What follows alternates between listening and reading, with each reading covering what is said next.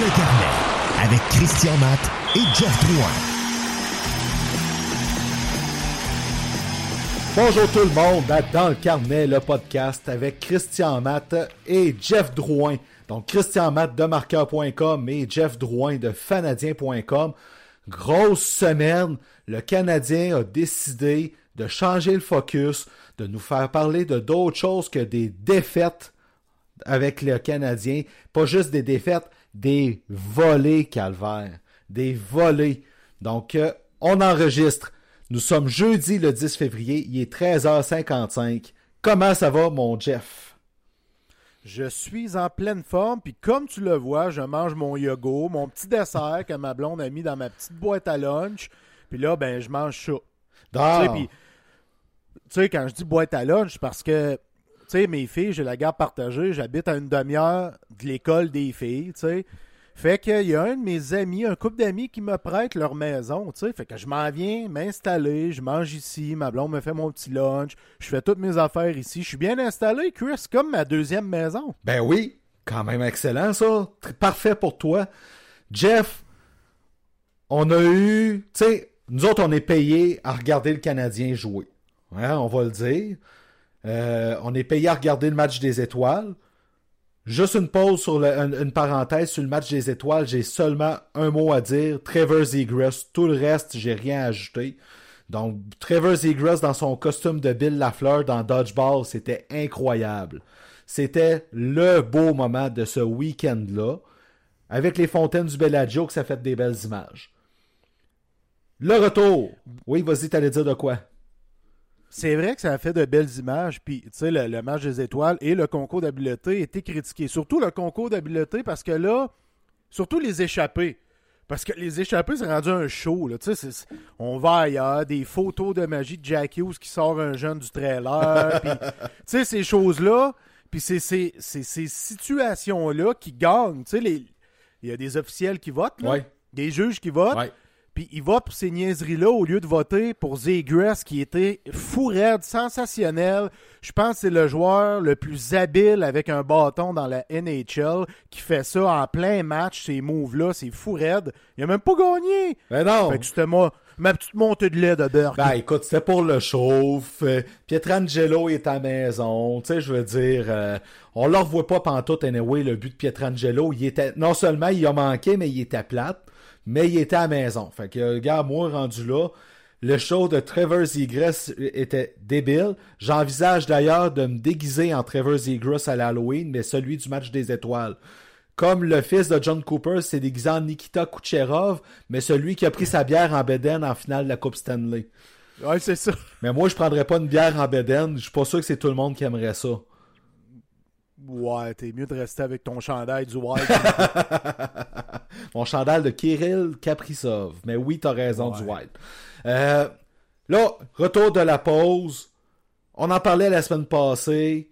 Ducharme, on n'était pas sûr que ça allait toffer. Mais pareil. Non. On n'était pas sûr que ça allait toffer. Rectification. Tu n'étais pas sûr que ça allait toffer. Parce que moi... Depuis 2 semaines, je le dis, c'est terminé Ducharme, Chris. C'est terminé, oublie ça, c'est terminé. Tu te souviens? Oui. Ben pareil, j'ai reconnu que ça pouvait arriver. Mais j'étais convaincu qu'il allait avoir la chance d'aller jusqu'à la fin de la saison, sauf que la performance de mardi soir, c'était inacceptable contre les Devils du New Jersey, qui venaient de se faire lessiver par les sénateurs d'Ottawa. Puis la première chose que je me suis dit en regardant le match mardi soir, c'était... Une chance qu'il n'y a pas de spectateurs au Centre Bell, ce coup-là, parce qu'il y aurait des chandails sur la glace pour de vrai, là. Et c'était horrible. C'est horrible. J'ai jamais vu une équipe jouer aussi mal de ma vie. Puis on a vu des mauvaises équipes quand même, là. Mais là, c'était trop. Donc, mercredi après-midi, Tony Marinaro est le premier à avoir donné un indice que ça s'en venait. Aux alentours de 13h30, 14h, Jean-Charles Lajoie lance la bombe sur Twitter. Dominique Ducharme est congédié. Ça a dû changer les plans du Canadien parce qu'ils ont été obligés de l'annoncer plus vite que prévu, d'après moi, parce que Jean-Charles, là, a fait l'annonce. Donc, et là, ça a explosé. Hein, on va le dire, là, pendant ces 2 heures-là... Ben, tu sais, c'est surprenant. Dans notre job, nous autres, on blogue à tous les jours. C'est notre vie, c'est notre mode de vie. Puis quand une situation comme ça arrive, on est comme sur le nerf. Puis je parle positivement parce que c'est une grosse nouvelle. Tu as hâte de la sortir. Tu le sais que tu vas avoir une crise de journée. Là, parce que hier, la journée, elle s'est terminée très tard le soir. Tu sais, hier soir, on travaillait, on se parlait en travaillant. Tu sais, fait que c'est des grosses journées, même encore aujourd'hui, parce qu'on a présenté le nouveau coach. On va y arriver tantôt. Ouais. Mais hier, ça a été la première bombe a été Dom Ducharme. On était aucunement surpris. Là. Mais non. Surtout, comme tu l'as dit, après un match de cul contre les Devils, moi j'ai vu les joueurs là, qui se sont dit nous autres on ne veut plus d'hommes. Aussi bonne personne soit-il, les joueurs ont lancé un message à l'organisation, on ne veut plus Dominique Ducharme. Moi c'est ça que j'ai lu contre les Devils. Ben écoute, c'est Rick Engels qui a donné un peu l'indice d'où il y a eu une cassure avec le vestiaire. Il a fait ça mercredi en soirée dans son texte qu'il a publié. Où il a révélé que dans les dernières semaines, les joueurs ont demandé à Dom Ducharme des ajustements au système de jeu, à ce qu'il demande à ses joueurs, pour une couverture défensive différente, pour avoir aussi un échec avant différent. Dom Ducharme les a rencontrés, il les a écoutés, mais il n'a pas apporté ces changements-là, il est resté avec son plan à lui. Puis, tu sais, je veux dire... Oui, c'est ça qui a dû le tuer. Quand les joueurs ont vu qu'ils changeaient pas, ils ont dû faire, ben là, ils nous écoutent pas. Je dis pas que c'est les joueurs qui doivent coacher, mais à un moment donné, il y a un terme en anglais qui s'appelle insanity, qui dit, l'insanity, c'est répéter la même erreur en espérant un résultat différent. Puis au point qu'il était dans les dernières semaines, Ducharme aurait dû mieux sentir sa chambre pour s'ajuster à cause de ça. Exact. Exactement, puis tu sais, je me rends compte, puis je parle souvent avec des gars comme Pierre Cloutier, André Tourigny, puis ils me disent souvent, tu sais, Drew, pour vrai, là, des systèmes, là... C'est tout pareil. Il n'y en a pas des... Exactement ça, c'est tout pareil, des systèmes. Il y en a qui vont arriver, puis ils vont essayer de bricoler quelque chose qui est différent, puis ça fait ce que ça fait. Ce que je veux dire par là, c'est qu'il y a des structures de jeu où tu joues avec moins d'instinct. Tu joues plus comme un robot. Tu penses trop avec ta tête, ce qui fait en sorte que tu t'amuses plus, tu joues plus avec instinct. Moi, c'est ça que je trouve du plan de Dominique Ducharme. Les gars jouent moins avec leur instinct. Ben, c'est ça, exactement. Puis, mardi soir, on a vu des jeux où ce que les joueurs, puis c'est Guy Boucher qui, à On jase mercredi, montrait des séquences vidéo. Pas à On jase, mais il en parlait, ok? Parce qu'à On jase cette semaine, c'est les Jeux olympiques, ils n'ont pas de tableau, pas de jeu de séquences vidéo. Mais il parlait de séquences de jeu où ce qu'on voyait les joueurs confus constamment dans leur couverture défensive, qui regardaient le porteur de la rondelle adverse faire ce qu'il voulait dans la zone, parce que Jeff Petry faisait sa job sur certains jeux, ok? Il y a une mauvaise soirée, là, je ne sais pas qui a été parfait, mais il dit... je pense que c'était sur le troisième but. Petry a bien coupé l'espace. C'était à Cole Caufield d'aller couvrir l'attaquant à ce moment-là. Fait que, tu sais, il expliquait très, très, très bien tout ça. Donc, il n'y a pas eu d'ajustement là-dedans. Dom Ducharme n'a pas senti son vestiaire assez pour ça. Puis, c'est ce qui a causé sa perte. Donc, cet éclairage-là d'Eric Engels, ça donne une idée des dernières semaines, pourquoi ça l'a dégénéré à ce point-là.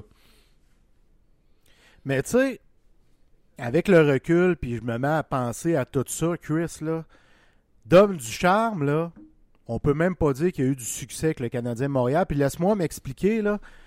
L'année passée, c'est bien beau, là, le stretch jusqu'en finale de la Coupe Stanley. Puis c'est pas un coup de chance, on dira ce qu'on veut. Ce que je veux dire, ça c'est vrai, c'est que l'an passé, Carey Price, Shea Weber, Corey Perry, Joel Edmondson... Eric Stahl, Philippe Danault. T'as 6 gars qui étaient des hosties de leaders, tu sais, des vrais leaders, là. Ils s'en vont, il n'y en a plus. C'est Dom Ducharme qui ramasse ce leadership-là que je pense qu'il y a peut-être pas, puis je le sais pas, je suis pas dans le vestiaire. On peut pas savoir. C'est moi qui suppose... Exact, mais moi, je suppose qu'il n'y a peut-être pas cette étoffe-là de pouvoir prendre autant de leadership sans support de vétérans. Fait que je me dis, OK... Dom Ducharme, s'il y a eu du succès, c'est grâce à Weber, à Price, à Perry. Ben oui, moi c'est ça que je me dis là. Je parle de son succès dans la Ligue nationale qui était très éphémère là. Ben écoute, si on s'en tient aux chiffres, ok, mettons qu'on y va juste avec les chiffres. Garde Jeff, c'est facile. 23 victoires en 83 matchs de saison régulière. C'est ça la fiche de Dom Ducharme. Épouvantable. C'est épouvantable, tu sais. Puis tu sais, on l'a dit, j'ai beaucoup de sympathie pour l'homme. Tout le monde reconnaît que les conditions dans lesquelles il a travaillé cette année, c'était invivable. Même Scotty Bowman parlait en disant, tu l'entendais là, au 91.9 Sport, là, il jasait avec Martin Lemay, puis t'entendais Scotty Bowman là, de dire « Hey, moi, j'aurais pas voulu faire ça. » tu sais. Même lui, ok. Mais malgré tout, statistiquement, Dom Ducharme en carrière dans la Ligue nationale comme entraîneur-chef en saison régulière, on parle toujours bien de juste 23 victoires. T'en rajoutes 13 en série. Gars, c'est pas un gros pourcentage, là. C'est épouvantable. Puis, tu sais, je me dis, c'est son passage avec le Canadien de Montréal est pire que celui de Mario Tremblay. C'est pas drôle, là, quand tu t'en viens puis tu dis ça. Puis Dom Ducharme, ouais, là, j'entends qu'il y a du bon sur cet homme-là. C'est un humain exceptionnel. C'est un gars passionné. Connaît la game. Connaît tout ça. Puis je veux pas y enlever ça, Chris. Je veux pas y enlever ça. Puis les excuses des gars qui étaient blessés puis que la COVID, puis pépépé. Sais-tu quoi? J'achète même pas ça, Chris. Ah non? Sais-tu pourquoi, Chris? Vas-y. C'est vrai que Guy Boucher ou John Tortorella n'auraient pas fait mieux. Mais je peux te garantir une chose. Il y aurait eu de l'engagement des joueurs. Ah, écoute. Moi, c'est l'engagement des joueurs. Je m'en fous de l'affiche. C'est l'engagement des joueurs qu'on ne voyait pas qui démontre que ce gars-là manquait d'étoffe, de prestance, d'aura. Puis tu vas voir comment je vais parler de tout ce que je te dis là tantôt, mais qu'on parle de Martin Saint-Louis. Ah, écoute, là, ça, c'est autre chose, là. Mais pour finir sur du charme, tu sais, Jeff, on a tout un rôle dans la vie, tu sais, on va le dire de même, OK? Ducharme n'est pas le premier entraîneur-chef à se casser la gueule derrière un banc, peu importe où, OK? Peut-être qu'il est comme Kirk Muller, peut-être qu'il est surtout un excellent adjoint entraîneur associé, tu sais? Parce que Kirk Muller, c'est ça quand même, tu sais? Écoute, au nombre de fois que son nom a circulé pour prendre une job de coach en chef, il n'y en a jamais eu à part son bout avec les Hurricanes, là. Fait que Kirk Muller est un excellent entraîneur adjoint, un entraîneur associé. Et on est d'accord. Dom Ducharme est peut-être du même bois. Dom Ducharme est peut-être un excellent coach au niveau de la LHJMQ. Aussi. De la Ligue américaine, mais je pense que dans la Ligue nationale, puis même, c'est pas fin ce que je dis, mais je commence à douter même qu'il soit bon comme assistant. Écoute, ça, on peut pas juger pour l'instant. C'est juste que là, je suis pas là, moi je parle juste de l'extérieur. Ouais, exactement, mais je suis pas, comme on le dit depuis tantôt, là, on n'est pas dans le vestiaire pour le voir, c'est juste que moi, j'imagine, mettons, tu comprends ce que je veux dire? Ouais. Ben écoute, on va voir la suite. Là, Dom, on lui souhaite de se reposer, de profiter de sa vie de famille, de se remettre de ça en famille, parce qu'eux autres aussi sont touchés par tout ça. Il y a encore 2 ans et demi de contrat à se reposer à la maison, voir ça. Je doute qu'il va rester 2 ans et demi à la maison. Mais pareil, il y a quand même cette période-là pour se remettre des derniers mois. Fait qu'on lui souhaite un bon repos. Puis j'espère que les gens vont démontrer quand même plus de respect sur la place publique envers lui. Ben oui, absolument. Faut pas aller blaster Dominique Ducharme. Comme je le dis, c'est un humain exceptionnel. C'est un excellent coach de hockey. C'est juste que peut-être il n'était pas à sa place dans le vestiaire du Canadien de Montréal. Tu sais, avec ce qu'on voit, là. Tu sais, puis c'était pas l'homme non plus de Gorton et Kent Hughes. Faut pas l'oublier, c'était l'homme de Ducharme. Il est embauché en février passé comme coach en chef. Ouais. Puis, il a eu son contrat au mois de juillet passé. Là. Ben oui. Il y a quoi de fait? Il y a 5-6 mois de fait avec son contrat, puis il est déjà bye-bye. Mais Quand c'est pas l'homme de la nouvelle brigade, ça fait souvent ça, que ce soit Ducharme ou un autre. Si ça, c'est important de le dire. Exact. C'est important d'être objectif et transparent de ce côté-là. C'était pas l'homme de ces gars-là, pas en tout. Là. Puis, tu sais, la nomination de Martin Saint-Louis, Chris, on s'entend-tu que c'est fait depuis un bout? Là? Ils l'ont pas appelé hier et dit ah, « Martin, tu veux-tu venir? » Non, écoute. Pour finir sur Ducharme, on en a parlé la semaine passée. Puis sa plus grande erreur, c'est qu'il s'est mal entouré derrière le banc. Tu sais? Puis là, les adjoints qui sont là pour finir la saison. Après ça, on va voir qu'est-ce qui va se passer, tu sais? Mais si Ducharme s'était pris un adjoint avec plus d'expérience dans la Ligue nationale que Trevor Letarski, probablement que ça aurait été différent. Je dis pas que ça l'aurait été, mais il y a des grosses chances que ça aurait été différent parce qu'il aurait été mieux épaulé pour pouvoir rassembler le monde. Il faut compenser nos faiblesses avec nos adjoints, puis c'est ce qu'il n'a pas fait. Exact. C'est sa plus grosse erreur. Exact. 16 heures, il y a une première information qui sort que c'est Martin Saint-Louis qui s'en vient derrière le banc du Canadien. C'est du champ gauche. Personne ne s'attend à ça. OK? Que quelqu'un qui vient de me dire qu'il s'attendait à ça, c'est parce qu'il a parlé avec Jeff Gorton et Kent Hughes comme John Tortorella. C'est parce que Tortorella l'a dit, j'ai pas été surpris. Jeff Gorton m'a appelé pour m'en parler. Il a confié ça à Athletic. OK? Joe Smith avec Athletic. Je cherchais le nom du journaliste. Environ 45 minutes plus tard, c'est confirmé. Martin Saint-Louis s'amène derrière le banc du Canadien de Montréal. C'est un choc. Personne ne s'attendait à ça. Mais en même temps, c'est quand même bien accueilli. À quelques exceptions près.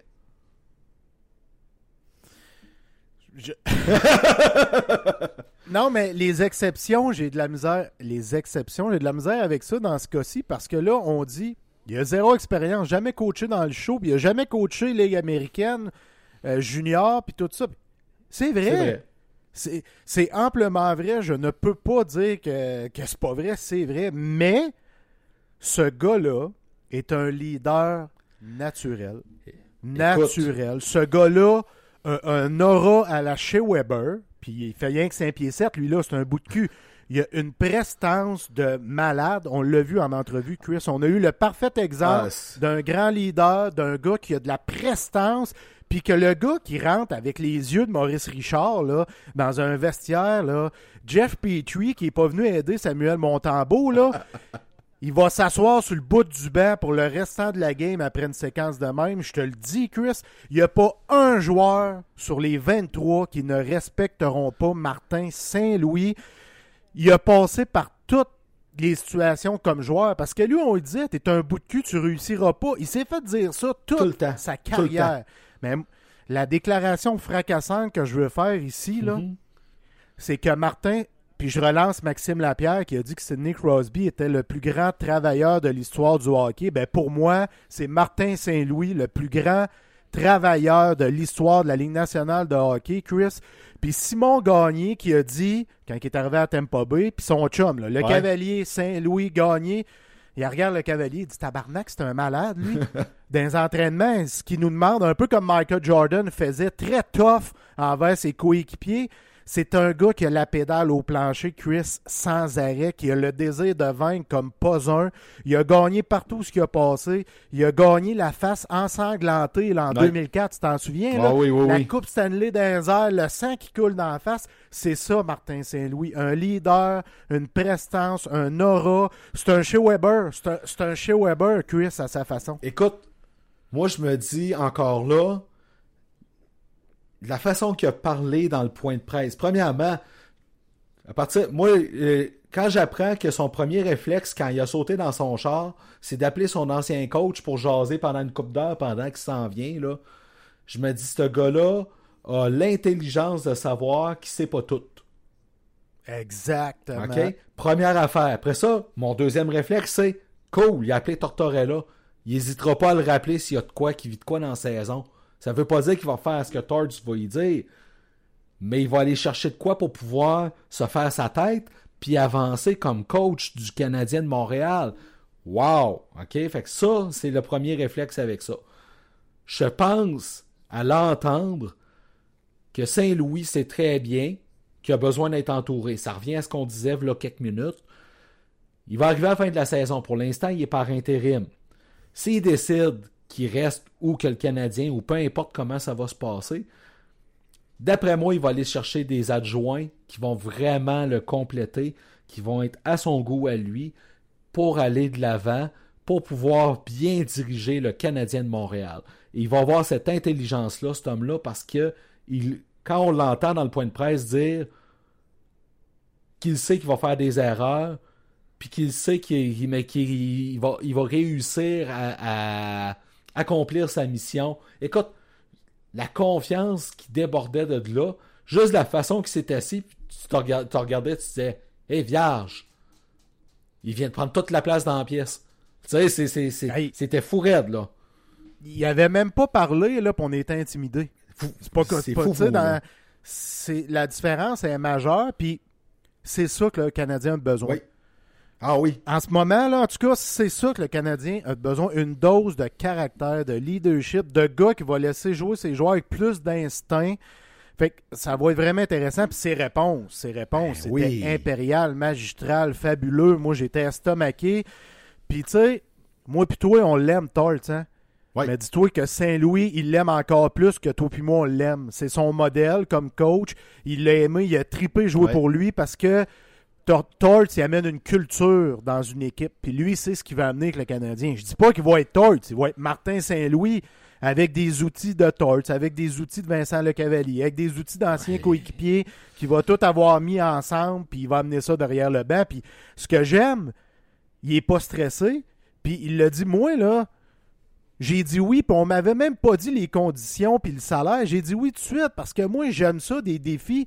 Ça a tout le temps fonctionné de même. On m'a toujours dit que je réussirais pas, puis j'ai tout le temps réussi. Puis c'est ça que je vais faire encore, je vais vous le montrer. C'est ça le message qu'a envoyé tantôt, jeudi après-midi, jeudi matin, devant les médias. Ben, écoute, puis tu l'entends parler. Je veux pas étouffer la créativité, je crois pas à ça, à des systèmes, je crois au concept avec une structure là-dedans. Wow! J'ai hâte de voir. Tu sais, Cole Caufield, c'était une question piège, Cole Caufield. Qu'est-ce qu'on fait avec? Ben là, je vais apprendre à le connaître avant, puis après ça, on va voir. Ça se peut que Cole Caufield finisse dans la Ligue américaine pareil. Je continue de croire que ce serait pas mauvais pour lui. Mais Calix, s'il est relancé par Martin Saint-Louis, ben, gardons-le à Montréal. Tu sais, je veux dire, on peut pas être contre la vertu rendue là, tu sais. Ça va être le fun de voir ça.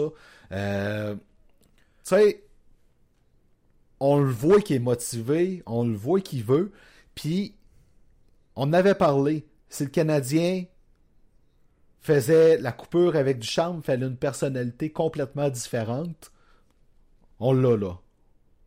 Ben oui, on l'a. Puis c'est un gars authentique. Lui, il racontera pas de bouette devant les médias. Il va dire ce qu'il a à dire. Il a toujours été comme ça, Martin Saint-Louis. C'est un vrai... Tu sais, il cherchait ses mots en français pendant la conférence, quelques mots en français, puis il l'a demandé à Chantal ou à d'autres. Tu sais, comment qu'on dit ça? Il a pas de gêne, il est authentique. C'est go, on y va. C'est un asti passionné. Moi, je l'ai tout le temps aimé. On en a parlé tantôt avant qu'on tape. Je l'ai eu dans toutes mes équipes de Ligue Simulée, pareil comme toi, Chris. C'est un de mes joueurs favoris ever, sans joke. Là. Je dis pas ça parce qu'ils l'ont embauché, parce que ce gars-là, il m'a inspiré dans sa carrière. En fait, je vais te le dire, je me suis surpris à regarder dans mon bureau puis me dire comment ça que j'ai pas son chandail. Tu sais? Là, j'ai fait, bon, ben c'est mon prochain. Mes deux prochains, c'est Pavel Bourré, quand il était avec les Canucks, puis Martin Saint-Louis. J'ai pas le choix. Tu sais, il garde à un moment donné, là. Mais, puis l'autre affaire aussi qui était intéressante, moi, c'est que je me souviens plus quel journaliste a posé la question à Jeff Gorton quand il a dit « OK, quand t'es arrivé, tu t'étais engagé à garder Dominique Ducharme. Pourquoi vous êtes revenu sur votre promesse? » On le sait, mais il faut l'entendre de la bouche de Jeff Gorton. Il a donné une couple d'indices dans sa réponse. Le premier indice... Ça faisait un bout qu'il avait décidé qu'il ne reviendrait pas à la fin de la saison. Oh, premier indice. Fait que ça veut dire que ça fait un bout de temps qu'il se prépare à trouver le successeur de Dom Ducharme. Deuxième chose, il ne reste pas 5 matchs, il en reste 37. C'est des matchs d'apprentissage qui auraient été perdus. Oh! Exact. Fait que là, les prochaines semaines de la saison du Canadien, sur la glace, l'objectif, c'est d'inculquer la culture, puis c'est du développement du joueur. Donc, on va s'attendre à voir un peu plus les jeunes jouer, ceux qui le méritent, ceux qui ont d'affaires là. Ceux qui ont besoin d'aller à Laval vont y aller. De toute façon, il y en a des backups pour pouvoir occuper la chaise en attendant. Puis Jean-François Houle, il est capable de l'inculquer la culture à Laval pareil, là. C'est le petit frère, tu sais. Fait que ça, il n'y a pas de stress là-dessus, là. Mais c'est là la réponse intéressante. Fait que deux éléments. Ça fait un bout qui se prépare. Puis de deux, là, c'est du développement qui s'en vient avec un changement de culture. Exactement. Puis il ne faut pas oublier aussi, là. Tu sais, ils nous ont servi un petit peu de bouillie pour les chats, là. Tu sais, quand tu te présentes, tu te dis « Ah, on va garder Dominique Ducharme jusqu'à la fin de l'année, puis tout ça. » Tu sais, ce discours-là, c'est normal qu'il soit dit. Puis c'est aussi normal qu'une semaine, 2 semaines plus tard, les plans aient changé, là. Moi, en tout cas, ça m'a pas surpris, puis ça... Tu sais, qu'ils disent ça, qu'on allait garder Dominique Duchamp le restant de la saison. Je m'attendais à ce qu'ils disent, Chris, pour vrai. Ben, on savait tout. Je m'attendais que Dom quitte avant la fin de la saison. Ben, c'est parce que s'il y avait eu une amélioration, l'histoire elle serait différente. Présentement, on se parlerait d'autres choses, tu sais. Mais il n'y en a pas eu, tu sais. Il n'y en a pas eu.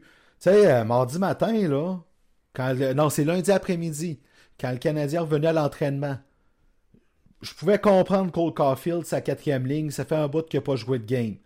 Mais pareil, ça m'achalait. Mais de voir Ryan Poehling en dehors de l'alignement, ça me rentrait pas dans la tête. T'sais? Là, il y a le concept aussi des joueurs qui sont mis dans vitrine. Ça, je suis capable de le comprendre. Mais de voir Rem Pitlick puis Ryan Poehling avec les réservistes, puis Michael Pezzetta à la limite, avec les réservistes lundi après-midi, il y avait de quoi se questionner là-dessus quand même. Absolument d'accord avec toi. Il y a plein de questionnements qui ont sorti en début de semaine. Eh oui. Dans les mouvements, dans les entraînements. Voyons, qu'est-ce qui se passe? Tu te questionnes, là. Tu te questionnes. Ah oui, beaucoup. Puis Brandon Gallagher qui parle de sa saison puis qui dit, parce que là, c'était la visite de Thomas Tatar. Hein? Puis son ancien body de trio avec qui il a eu du succès, son grand chum. Puis Gallagher... On sait qu'il y a eu des blessures, on sait qu'il a été blessé, mais qu'ils disent « J'ai pas eu 3 matchs avec le même trio cette année », là, ça, là, c'était une grosse cloche d'alarme à ce moment-là. On va le dire, là. Maison, puis plus, tu sais, avec le recul, tu as des réponses à des questions que tu avais. Oui. Tu sais, parce que, tu l'as mentionné, Gallagher qui a dit ça, c'est une petite cloche. Un tel a dit de quoi, c'est un autre petite cloche. Petry qui se pogne avec, c'est une cloche. Drouin qui se pogne avec, c'est une petite cloche. C'est plein de petites cloches qui démontraient que la plupart des vétérans n'étaient pas derrière Dom Ducharme. C'est triste en tabarouette pour un homme, ça, Chris. C'est vraiment triste. Ce gars-là, là, Dom Ducharme, travaillait comme un forcené à trouver des solutions, dormait pas de la nuit, je suis sûr. C'est sûr. C'est un travaillant, là, Ducharme, c'est un perfectionniste, un passionné, un travaillant. Il cherchait des solutions, mais il cherchait tout seul les solutions. Exact. Puis, il y a d'autres histoires qui vont finir par sortir sur le sujet, tu sais. Mais ça change quoi maintenant, tu sais? Fait que là, jeudi soir... C'est un retour contre un premier match contre les Capitals sans ton préféré parce qu'il ne pouvait pas aller au Canada à cause de l'histoire de son test de COVID avant le match des étoiles. Il y a quand même des choses qui s'en viennent. Il y a le week-end du Super Bowl, 2 matchs pour le Canadien ce week-end. Donc ça va être quelque chose. Tu suis le football, parenthèse. C'est qui ton équipe, toi, pour le Super Bowl?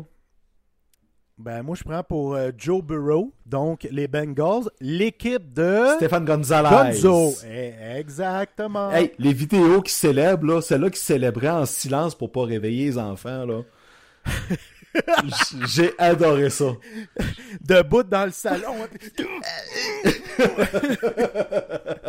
Je le sais, c'est qu'est-ce qu'il a vécu, pour vrai. Oui. Il a pas encore gagné la grande finale, mais moi, avec les Caps... J'avais des larmes qui coulaient, Chris. C'est même pas des jokes, là, des vraies larmes. Je te connais, je te connais. Je capotais ma vie, là, puis je me suis dit, enfin, il n'y a plus personne qui va m'écœurer qu'Ovechkin qui n'a jamais gagné. Puis depuis ce temps-là, tout le monde voit comment c'est une machine de guerre, Alex Ovechkin. C'est un excellent joueur, c'est un grand. Jeff, on se parle présentement, OK? Bientôt, on a un invité qui se joint à nous. Bon, puis là, t'as hâte de savoir c'est qui. Il me cache ça fait 2 semaines, lui. Hein? Si tu me caches ça, ça fait 2 semaines. Je trouve ça super drôle. Puis je me trouve super bon de l'avoir fait jusqu'au bout. J'ai peut-être un doute, là. Je l'ai dit à ma blonde, je pense que ça va être telle personne. Là. J'ai hâte de voir si j'étais dans le champ. Vas-y d'en voir. Sébastien Lemay. Pas du tout. Hein? Pas du tout. Hey, je m'attendais que ce soit Sébastien qui vienne nous rejoindre. Écoute, tu vas rester surpris, mais tu vas être content. On va avoir du fun. Fait que là, au moment qu'on parle de ça, il est 14h25. Cet invité-là s'en vient pour 14h30 à peu près. OK? Fait qu'on a encore 5 minutes à parler des prochains jours du Canadien. Cette semaine, on n'aura pas de top 3, pas de ils sont chauds, ils sont froids. On s'occupe de notre invité avec qui on va avoir un gros fun. OK? Puis ce qui est le fun, c'est qu'il aurait aimé ça être là la semaine passée, il n'a pas pu. Puis il est super heureux de venir jaser avec nous autres. Mais je te le dis, tu vas être content. Ben là, arrête pas, là. OK, cette semaine. Donc là, il y a les Capitals qui s'en viennent en ville. Le Canadien a ses matchs à domicile qui reprend à cause de la COVID. Malheureusement à huis clos. Bientôt à 50% de spectateurs.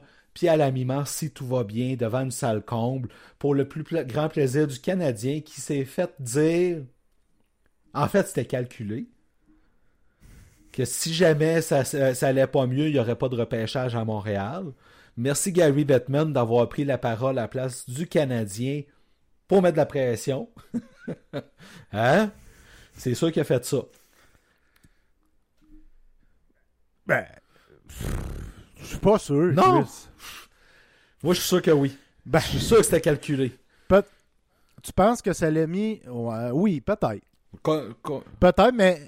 Tu sais, chose certaine, là, on ne se questionne plus. Là, le draft va avoir lieu à Montréal parce que M. Legault pratiquement dit à travers ses propos qu'on devra vivre avec le virus. Ça, il était temps. Mais je veux pas qu'on parte trop là-dessus non plus. Écoute, puis en passant à repêchage, Jeff... J'ai commencé à regarder une couple de vidéos, lire des rapports un peu partout, tout ça.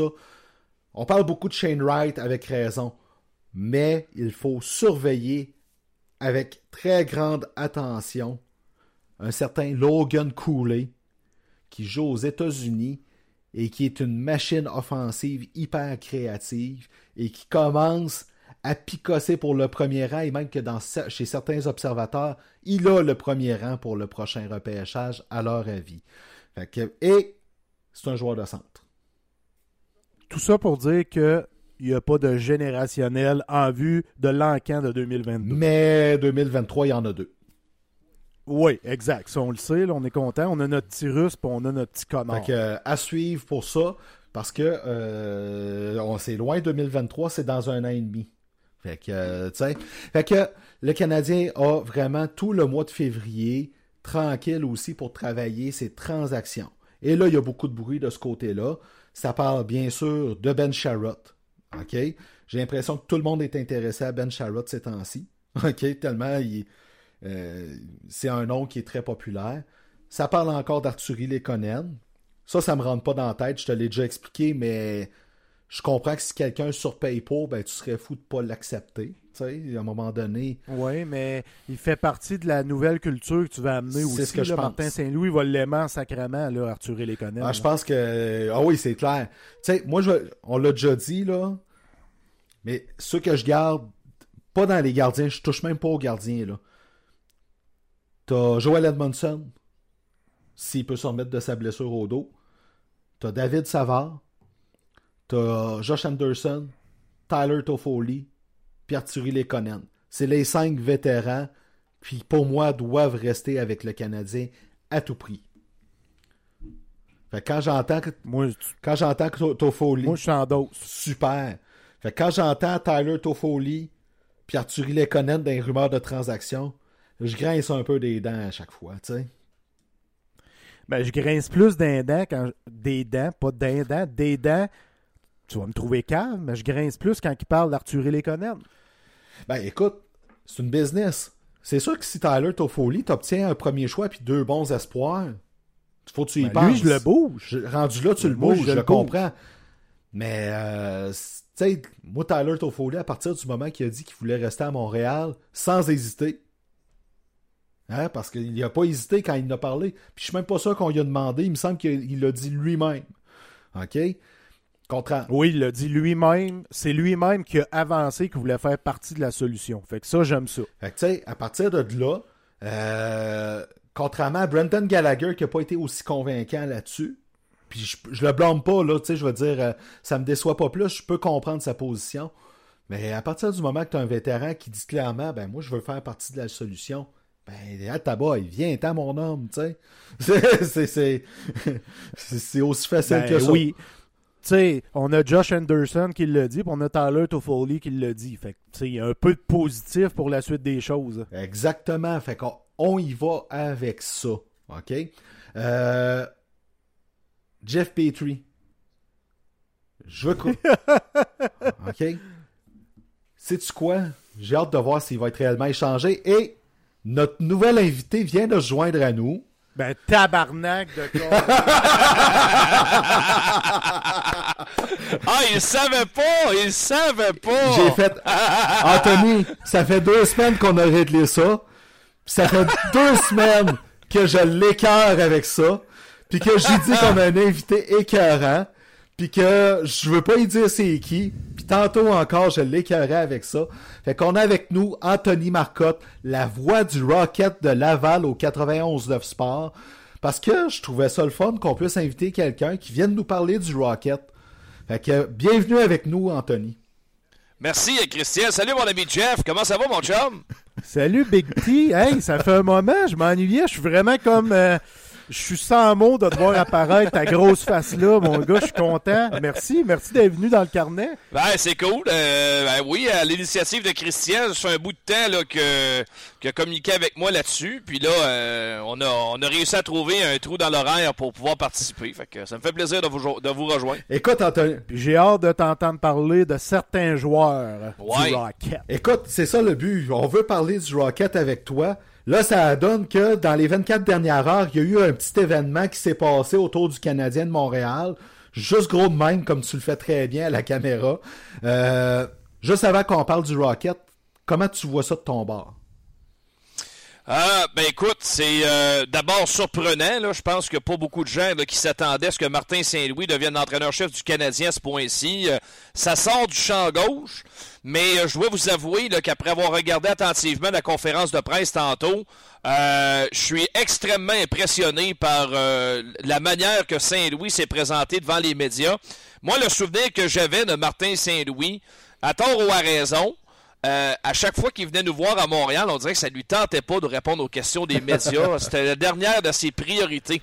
Mais aujourd'hui, on a vu une facette différente de la personnalité de Martin Saint-Louis. Mais une chose demeure, c'est un gagnant, c'est un winner, il a le feu dans les yeux. Ça, ça va être la même chose qu'on voyait sur la glace. Énormément de détermination. Puis il y a un peu de... C'est pas de l'arrogance, mais un petit peu de dire, regarde là... m'a vous le prouver, m'a vous le montrer. Ah là. Oui. Tu sais, là, I'll show it to you. Tu sais, là, en voulant dire, try me if you can. Fait que, moi, je pense que ça peut vraiment faire quelque chose d'intéressant. Au point où le Canadien est actuellement, c'est tellement pathétique des bouts que je me dis, n'importe qui ferait mieux que présentement. Fait alors, insuffler un peu de passion puis de caractère, puis fouetter un peu des gars qui se pognent le beigne depuis des mois, ça fera pas de tort. Ben, c'est drôle que tu dis ça. Vas-y, Jeff. Je vais t'appeler Big T pour le show, là, mais je ferai pas ça en ondes si on était au 91 de Sport, tu le sais. Ouais, mais... T'es le seul à m'appeler de même. Ben, je me souviens plus de où ça bon pareil. Moi, j'ai une question pour toi. Tu connais Dom Ducharme, là, tu sais, t'as travaillé dans la LHJMQ très longtemps et tout ça. Est-ce que ça se peut que ce ne soit pas un entraîneur qui est taillé pour la Ligue nationale de hockey en raison de de vétérans qui n'ont pas adhéré à son plan. Ça, c'est mon impression, c'est ma vision. On dirait que j'ai de la chose. On dirait que les vétérans n'ont pas adhéré à son plan de match. Les vétérans n'étaient pas engagés envers Dominique Ducharme. Ça veut-tu dire qu'il n'est pas à sa place dans la Ligue nationale? C'est une bonne question. C'est sûr que si on regarde sa fiche pendant l'année, en quelque sorte, que passait à la barre du Canadien, c'est très, très ordinaire. Là. C'est un des pires entraîneurs au niveau de la fiche que j'ai jamais eu à Montréal. C'est triste à dire, mais ça, c'est les faits. Personnellement, moi, un entraîneur qui accède au poste après avoir été l'adjoint dans l'organisation d'un coach qui s'est fait mettre à la porte, c'est pas arrivé souvent que ça fonctionne. Craig Bérubé est un bon exemple, ça a fonctionné à Saint-Louis, mais si on regarde historiquement dans la Ligue nationale, c'est pas toujours facile. Junior majeur, c'est la même chose. Accéder au poste de coach en chef, c'est pas toujours facile. Oui, Ducharme était identifié en quelque sorte comme le successeur avoué de Claude Julien. On le savait dès son embauche. Correct, c'est arrivé. Ça n'a pas fonctionné. Est-ce que le message passait pas?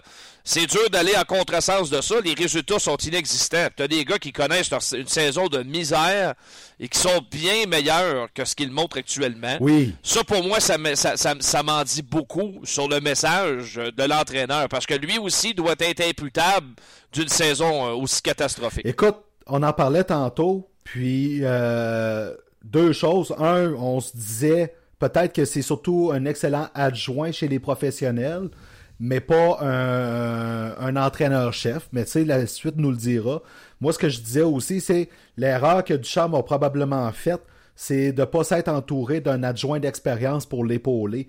Rien contre Trevor Letarski, mais tu sais, s'il y avait eu un entraîneur adjoint avec un peu plus d'expérience pour l'épauler, l'histoire serait peut-être différente. Oui, tu soulèves un excellent point. Beaucoup d'inexpérience derrière le banc du Canadien. Luke Richardson est un adjoint depuis un bon bout de temps. Je pense qu'il est identifié au rôle d'adjoint, mais Alex Burrows et Trevor Letarski demeurent de jeunes entraîneurs dans le métier. Je pense que c'est certainement une piste de solution. Maintenant, il est parti, puis tu amènes un entraîneur qui n'a aucune expérience comme entraîneur. Donc ça aide pas non plus, mais c'est deux profils complètement différents. Donc, on verra ce que ça va donner. Moi, hier, la théorie que j'avais, puis après avoir parlé à quelques personnes, certains pensaient vraiment que Martin Saint-Louis s'en venait pour vraiment assurer l'intérim jusqu'à la fin de l'année et accéder à un rôle de gérance comme assistant DG, par exemple, l'année prochaine, où on amènerait peut-être au camp d'entraînement un nouvel entraîneur-chef sur une page blanche avec son propre staff. Mais après l'avoir entendu, j'ai une toute autre idée. Là. Ouais. Et il s'en vient vraiment essayer ça pour vrai. Je pense pas que au camp, ça se passe bien, du moins pour Saint-Louis, puis qu'il teste la sauce puis il apprécie l'expérience. Moi, je pense qu'on va le revoir au camp. Ah, écoute, il y a des grandes chances. Là, je veux dire, comme on disait, il fait quoi, 5 pieds 6, 5 pieds 7? Mais aussitôt qu'il est rentré dans la pièce puis qu'il s'est assis, là, tout le monde mesurait 2 pieds et 2 pouces, puis lui, c'était le géant dans la pièce, là, tu sais. Il y a une aura autour de Martin Saint-Louis, hein, puis il se trouvera personne dans le monde du hockey qui n'ont pas énormément de respect pour son parcours. Je veux dire, c'est carrément exceptionnel ce qu'il a fait dans le hockey, là, de partir. Puis il l'a bien expliqué d'ailleurs, il a bien fait de le dire. Je suis parti de rien, j'ai monté des échelons, j'étais un laissé pour compte, j'ai joué des mineurs. Après ça, je me suis ramassé sur un 4e trio, une 3e ligne, réclamé au balotage, puis après ça, j'ai monté les échelons, j'ai joué sur le 1er, le 2e trio, puis je suis devenu une All-Star. Ouais. C'est ça qui est arrivé. Alors, tu sais, à un moment donné, tu peux pas dire autre chose que d'y lever sur notre chapeau, puis tu vois vraiment que lui... tu sais, l'expression anglaise, le « chip on his shoulder », là, c'est un peu ça, lui. Là. Il y a un petit peu de pas de « je m'en foutisse », là, mais regarde, là... voulant dire, je n'ai vu d'autres, là, puis c'est pas parce que je deviens coach du Canadien aujourd'hui que ça va m'intimider vraiment. Ben, il l'a dit. Exactement. Vas-y, Jeff. Tu sais, moi, je dis qu'il est un peu cocky. Ouais. Parce qu'il a confiance en lui, puis je suis convaincu qu'il va réussir parce que, pour de vrai, là, moi, j'aime beaucoup le leadership d'une personne, la prestance d'une personne, l'aura d'une personne. Puis Saint-Louis, il a tout ce que Weber avait qui n'est plus dans le vestiaire du Canadien en ce moment. Parce que moi, là, Tony, c'est tout ce que je disais à Chris avant que tu arrives, c'est que l'année passée, tout tenait grâce à Weber, Perry, Price, Dano, Joel Edmondson, qui est très sous-estimé comme leader, qui est un grand leader, là. C'était ça ton corps, ton leader, qui te permettait de passer un certain message puis de soutenir le coach. On y enlève ça, puis il n'est pas capable de pogner le leadership là, du charme. Là. Mais Saint-Louis va être capable de le pogner, ce leadership-là. Hey, man, il rentre dans la chambre de hockey avec ses yeux de Maurice Richard, là. Puis tu vois encore sa face plein de sang avec la Coupe Stanley dans les airs. Là. Comment tu veux pas l'écouter? C'est impossible. C'est impossible de pas l'écouter. Je pense que là, il y a énormément de travail à faire. On s'entend là-dessus. C'est pas Martin Saint-Louis qui va mettre les patins ce soir contre Washington. On s'entend. Beaucoup de travail. Moi, je veux un peu plus de fierté de porter le logo. Ah, oui. À un moment donné, là, c'est une vraie catastrophe là, des bouts. Je me dis, voyons donc, ça n'a pas de sens. Là. Quand même, tu sais, où est votre fierté, les boys? Là? Oui. Habitez votre jackstrap un peu. Là. Ça n'a pas de bon sens. Là. Tu joues en finale de la Coupe Stanley, puis du jour au lendemain, t'es le pire club de la Ligue. Ça fait pas de sens. Et de loin. C'est bien beau. Là. Oui, c'est vrai, on perd de gros morceaux. Mais colif, on s'est rendu jusqu'au bout. Pareil, tu sais, puis les gars sont pas là. Ben. Pour moi, c'est inacceptable. Et puis, il y a des gars présentement là, que je sortirais de Montréal à gros coup de pied dans le derrière. Et c'est là, ils ont sorti du charme, ils ont eu sa tête, mais ils vont peut-être se rendre compte que ils vont avoir un coach avec la poigne solide en arrière du banc avec Martin Saint-Louis. Ben, écoute, les matchs que le Canadien a perdus, puis qui compétitionnaient, OK? Moi, là, je me rappelle du match contre les Panthers en Floride durant le temps des fêtes, quand c'était le club du Rocket de Laval qui était pratiquement tout à Montréal. Là, ils ont... Avec des choses à prouver. Des gars qui n'ont pas un contrat garanti pour des millions l'année prochaine. Exactement. Tu sais, il y a des façons de perdre dans la vie, puis cette fois-là, ils l'ont fait. Ils ont perdu la tête haute. Mais le reste du temps, là, des défaites de ce genre-là, on n'a pas vu tant que ça cette année, puis il y en a eu des défaites, là. Ben, tu sais, juste mardi, là, contre le New Jersey, là. Pas besoin de... Écoute, j'ai même pas regardé le match en direct, puis après ça, j'ai regardé en accéléré un film d'horreur. J'en ai eu assez. Puis, honnêtement, c'est quasiment une bonne nouvelle pour ces gars-là de ne pas jouer devant personne actuellement. On l'a dit. Parce que je peux dire de quoi... Il y en a qui trouveraient là, que l'histoire de Patrice Brisebois est de la petite bière à côté. Ben écoute, l'avantage du huis clos, c'est qu'il n'y a pas eu de chandage sur la glace. On l'a dit en début d'émission, nous autres, là, tu sais. C'était vraiment incroyable. Mais là, pendant ce temps-là, ça va quand même super bien avec le Rocket de Laval. Jean-François Houle, en plus, il a commencé à récupérer une grosse partie de ses soldats. Toi, t'as du fun dans ta job, là. Oui, ben c'est une belle saison, honnêtement, pour le Rocket. Tu l'as dit, c'est un club qui compétitionne à tous les matchs. Rares ont été les mauvaises performances. Puis moi, ce que j'aime de cette équipe, c'est que justement, quand on en a une mauvaise dans le corps, ça arrive dans n'importe quelle équipe sportive, mais on est capable de rebondir le lendemain. La semaine passée, on prend ça comme exemple, jouer à UTK, qui est la meilleure équipe de la Ligue, c'est le club école des Devils. Mm-hmm. Ils ont une excellente saison, c'est un club très talentueux, marque des buts, sont forts à toutes les positions. Mais Laval, parce qu'ils travaillent, parce qu'ils se présentent avec leur botte de travail à tous les matchs, leur pose de sérieuses difficultés.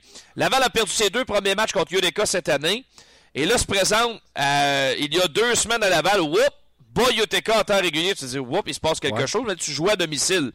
Se déplace du côté de Utica, il en gagne une autre, en temps régulier encore contre les Comets.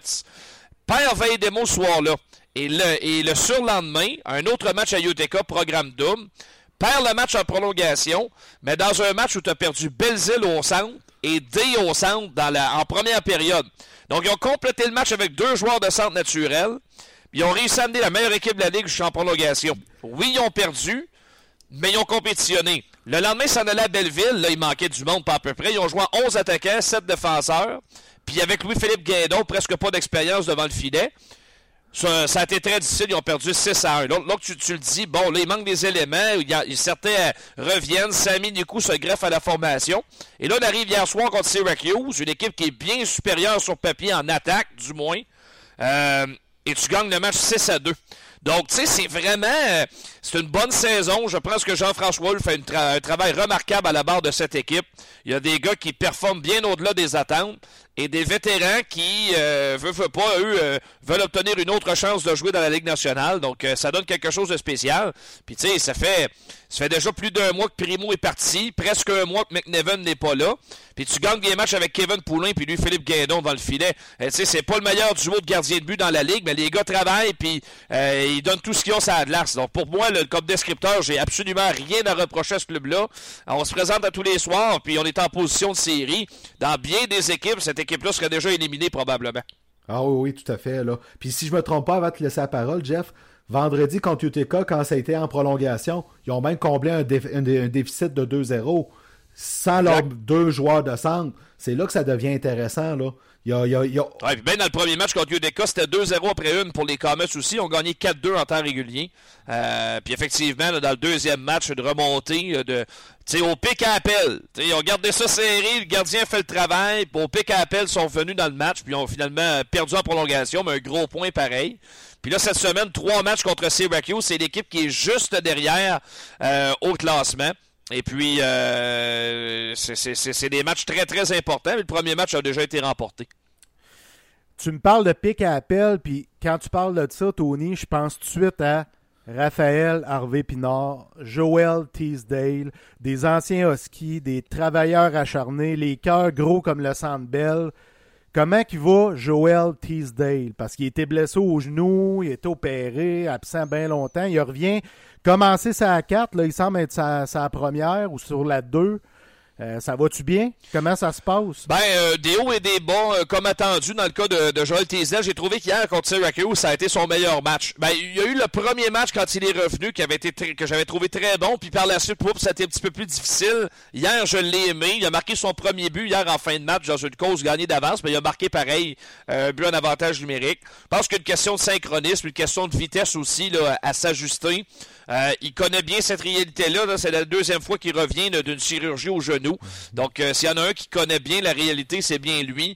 Moi, j'ai vraiment confiance en Teasdale. Là. Plus la saison va avancer, là, il y a encore là, plus de 2 mois encore là, à trimer dur vers les séries éliminatoires. Moi, je suis convaincu que Teasdale, ça va être un élément très important dans pour cette équipe-là jusqu'à la fin de l'année.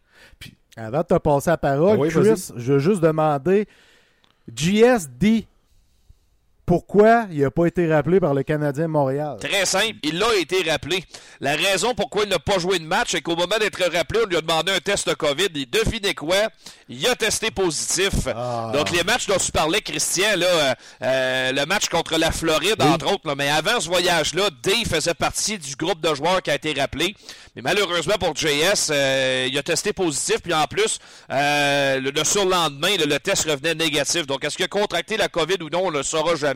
Mais ça l'a empêché de jouer des matchs dans la Ligue nationale, malheureusement. Raphaël Harvey-Pinard, il a eu un début de saison difficile. Hein? Il est revenu du camp.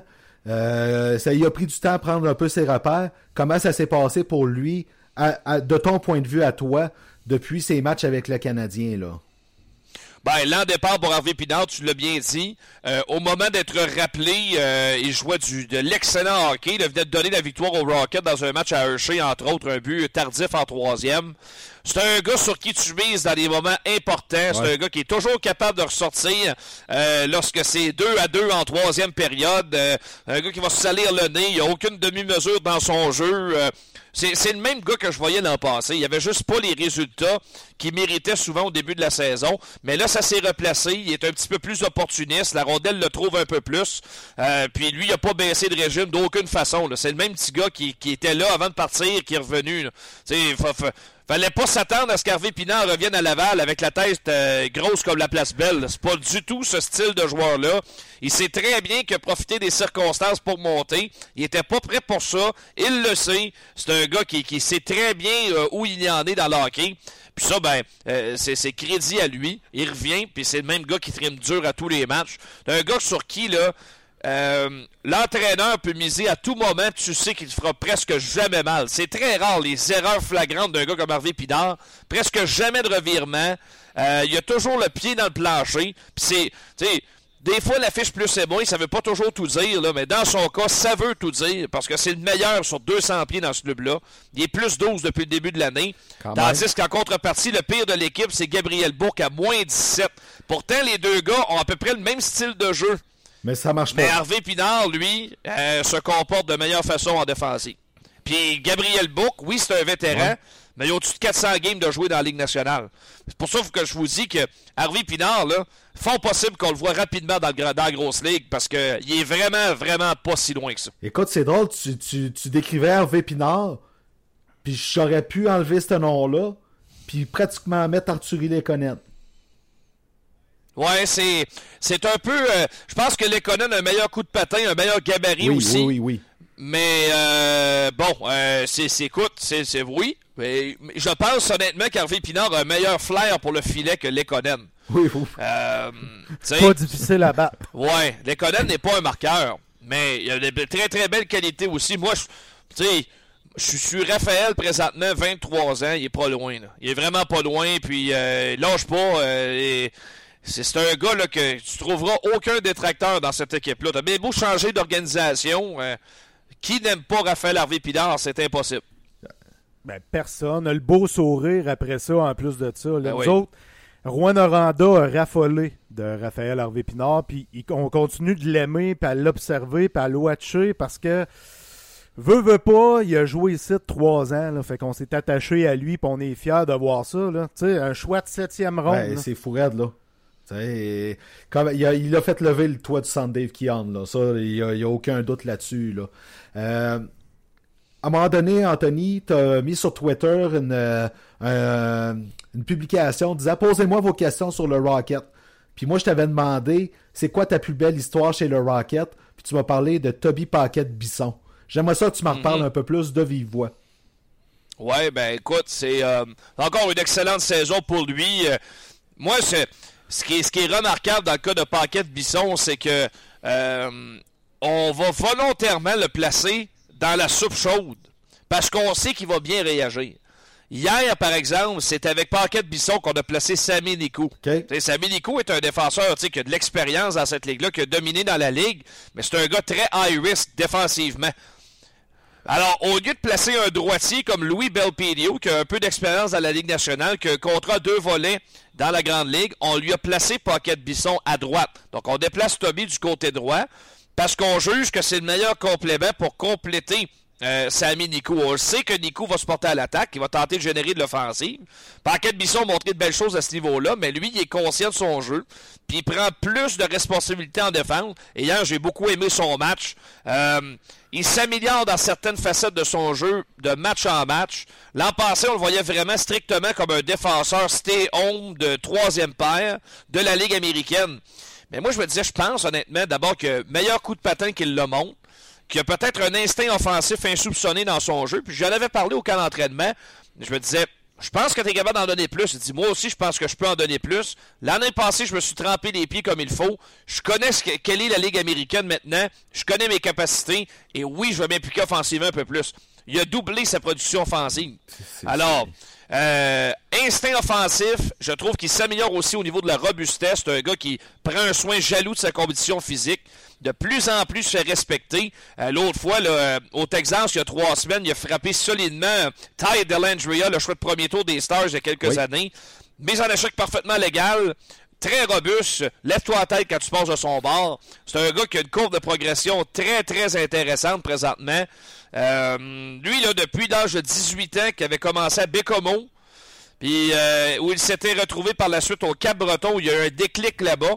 Cap-Breton est allé chercher pour un choix de 7e tour alors qu'il s'en allait dans le Junior 3A. Puis l'année suivante, Marc-André Dumont leur vendait un choix de 2e tour à Boisbriand. Et par la suite, c'est 2 finales de la Coupe du Président à l'Armada avec lui. Puis après ça, les rangs professionnels, puis ça continue pour Paquette-Bisson. C'est le gars sur un contrat de la Ligue américaine actuellement qui mérite le plus de signer une entente de la Ligue nationale pour l'année prochaine. Quand même, tu sais. Puis le Canadien en a beaucoup de contrats de la Ligue nationale. Là. Il y a un ménage à faire de ce côté-là. Oui, mais là, c'est pour ça que présentement, la limite de contrat empêche l'équipe de signer un gars comme ça pour la fin de l'année. Mais il n'est pas dit qu'on n'en arrivera pas là à la fin de la saison. Moi, je pense que c'est une bonne possibilité. Corey Schudeman avait signé ce genre de contrat l'an passé. Il y a déjà des matchs à jouer dans la Ligue nationale cette année. Est-ce que Paquette-Bisson peut devenir le prochain? Ça se peut. Ça fait 2 ans en ligne qu'il y a un joueur du Rocket qui réussit un tour de force comme celui-là. Il y avait eu Alex Belzile il y a 2 ans. L'année passée, ça a été Schudeman. Les deux ont joué des matchs de la Ligue nationale. Alors, je parierais pas contre les chances de Paquet de Bisson. C'est peut-être le prochain. Wow! Jeff, je te laisse la parole. Ben, moi, il faut que je te parle de mon capi. Mon capi étant Charles-David Beaudoin, que tu as vu à quelques reprises avec le Rocket. Il s'est comporté comment? Parce que j'ai pas eu la chance d'écouter les matchs. Je sais que ça va bien à Trois-Rivières pour lui, mais lorsqu'il se présente avec le Rocket, est-ce que ça va bien? C'est-tu un gars de la Ligue américaine ou tu dis vraiment Charles Davis, c'est un gars de la East Coast? Ça? Ben, c'est un gars entre les deux niveaux, selon moi. Il est capable de te rendre service, mais dans une bonne équipe de la Ligue américaine, ça devient difficile un petit peu de l'utiliser. Mais c'est une excellente police d'assurance. Et c'est exactement le rôle qu'il a rempli cette année avec le Rocket. Quand on l'a rappelé à deux reprises, il y a eu des matchs. Il s'est bien débrouillé sur une troisième paire. Mais plus que ça, pas certain, mais ça en prend, hein, ça en prend. Maintenant, c'est de voir est-ce qu'il est à l'aise avec ce rôle-là, d'être pas loin de la Ligue américaine, de jouer à Trois-Rivières. Pendant combien de temps t'acceptes ce rôle-là avant de passer à autre chose? T'sais, une question salariale en arrière de ça aussi. Là, quand tu joues dans la ECHL, à un moment donné, ça fait son temps, puis c'est tout à fait normal. J'ai hâte de voir là, ce que Charles David va faire avec ça, mais c'est la police d'assurance parfaite là, pour une équipe comme le Rocket. Calique, que le temps passe vite quand on écoute ce beau Anthony nous parler du Rocket. Hein? Écoute, Anthony, Jean-François Hull s'est amené pour prendre la relève de Joël Bouchard. Puis, je sais que Joël, il est parti avec ses souliers, mais pour prendre l'expression, tu sais, Jean-François Hull, là, il avait quand même des gros souliers à chausser. Quand même, parce que c'est quelqu'un qui avait une aura, c'est quelqu'un qui était apprécié aussi dans l'entourage du Rocket. Fait que Jean-François Hull fait la job. On va-tu le perdre bientôt, lui aussi, ou tu penses qu'on est correct pour un bout? Je sais pas à quel point JF a la personnalité pour devenir entraîneur-chef de la Ligue nationale, mais je pense vraiment qu'il a un bon rôle actuellement comme entraîneur-chef d'un club-école. On a un nouveau staff d'entraîneurs qui s'installe, mais ce qui joue en faveur de Jean-François, c'est que son équipe connaît du succès, puis en plus, il y a des liens naturels avec Kent Hughes. Les deux se connaissent depuis longtemps, se sont développés vraiment là, dans le West Island, sur l'île de Montréal, donc ils se connaissent très très bien. On joue au hockey même ensemble plus jeunes, donc je pense qu'il y a un lien facile à faire là-dedans. Je pense que c'est un très bon coach de la Ligue américaine. Est-ce qu'un jour, il va peut-être souhaiter monter dans la Ligue nationale dans un rôle d'adjoint? Ça, je croirais à cette possibilité-là. C'est pas un rôle qu'il ne connaît pas. Là, il l'a été longtemps dans la Ligue américaine. Moi, je pense que c'est ça, là, le plafond pour Jean-François, peut-être un adjoint dans la Ligue nationale. Mais présentement, honnêtement, le Rocket est en voiture avec lui. Là. Les résultats sont là, pas de doute là-dessus. C'est juste que Joël Bouchard, évidemment, était le darling des médias. Il nous en donnait énormément. Mais résultat pour résultat, tu regardes ce que Jean-François Hull fait dans une vraie année de la Ligue américaine. L'an passé, je veux dire, ça n'a rien enlevé au rendement du Rocket. Tu jouais contre 4 adversaires. Ça fausse la donne. Oui. Présentement, tu as un club qui joue contre la Ligue au complet et il y a des résultats partout. Donc, chapeau à JF Hull. Il y a eu beaucoup de blessures, beaucoup de rappels. Sa formation a changé de match en match. Mais à chaque fois, on risque de me répéter, on compétitionne et on gagne des grosses parties récemment. Michael McNiven, il va-tu survivre? Survivre? Tu sais que lui, il n'y a jamais de break. Et, au moment où il pourrait en avoir un break, là, il est blessé. Ouais. S'il avait vraiment performé comme il souhaitait le faire au début de la saison, il y aurait eu des matchs de la Ligue nationale. Il y aurait eu des départs dans la Grande Ligue cette année. C'est pas arrivé. Là, en plus, il est blessé puis il n'a pas très bien performé quand on l'a utilisé dans la Ligue américaine. Moi, je pense qu'il ne survivra pas la saison. À la fin de l'année, il va être laissé sans protection. Il deviendra joueur autonome sans restriction. Je vais lui souhaiter de tout mon cœur d'obtenir un autre départ ailleurs. Sûrement qu'une autre équipe va lui donner une chance avec un contrat de la Ligue américaine, probablement. Mais je pense que là, on commence à avoir fait le tour du jardin avec McNiven dans l'organisation. Ça fait quand même 7 ans qu'il est sous contrat avec l'équipe. Donc, c'est quand même là, un long parcours où tu n'as pas percé la Ligue nationale. Je peux comprendre un jeune là, de vouloir chercher une autre opportunité. Ah oui, oui. Mais c'est sa sortie qu'il a faite en novembre, qui a fait, fin octobre, qui a fait jaser là-dessus. C'est pour ça que j'ai pensé à ta question. Ouais. Exact. Puis au moment où il l'a fait, il revenait d'un blanchissage à Providence. Puis le match suivant, ben, on a ramené Caden Primo devant le filet. Et ça ne lui a pas plu du tout. Habituellement, quand un gardien il va d'un jeu blanc, tu reviens avec lui. C'est pas ce que le Rocket a fait. On a un plan bien précis avec Caden Primo. C'est lui, le Blue Chip Prospect, devant le filet. C'est sûr que c'est lui qui va obtenir toutes les chances. Mais en même temps, quand ça fait 7 ans que tu entends la même rengaine, j'ai de la misère à lui en vouloir aussi. À un moment donné, tu veux penser pour toi-même, pour essayer d'avancer. Tu penses que tu as les performances qui sont kiff-kiff avec ton propre coéquipier, mais par la suite, pouf, ça a planté. Il n'y a pas eu les performances qu'il souhaitait. Alors, tu sais, c'est malheureux, mais ça, c'est la jungle du hockey, puis c'est encore pire chez les gardiens de but. Je veux dire... Aux deux niveaux, là, t'as quoi, là, plus d'une centaine de gardiens seulement, là, tu sais, avec la Ligue nationale puis la Ligue américaine, mais des gardiens de but, là, ils vont en sortir une quarantaine par année, là. Des gars proches, là, de signer des contrats professionnels, c'est un vrai zoo, c'est une jungle. Il y en a des gardiens, il en pleut. Puis c'est faut que tu réussisses à te faire un chemin là-dedans, mais quand tu es identifié comme un espoir de premier niveau pour la Ligue nationale, c'est sûr que les organisations vont être plus favorables un petit peu. Et c'est normal.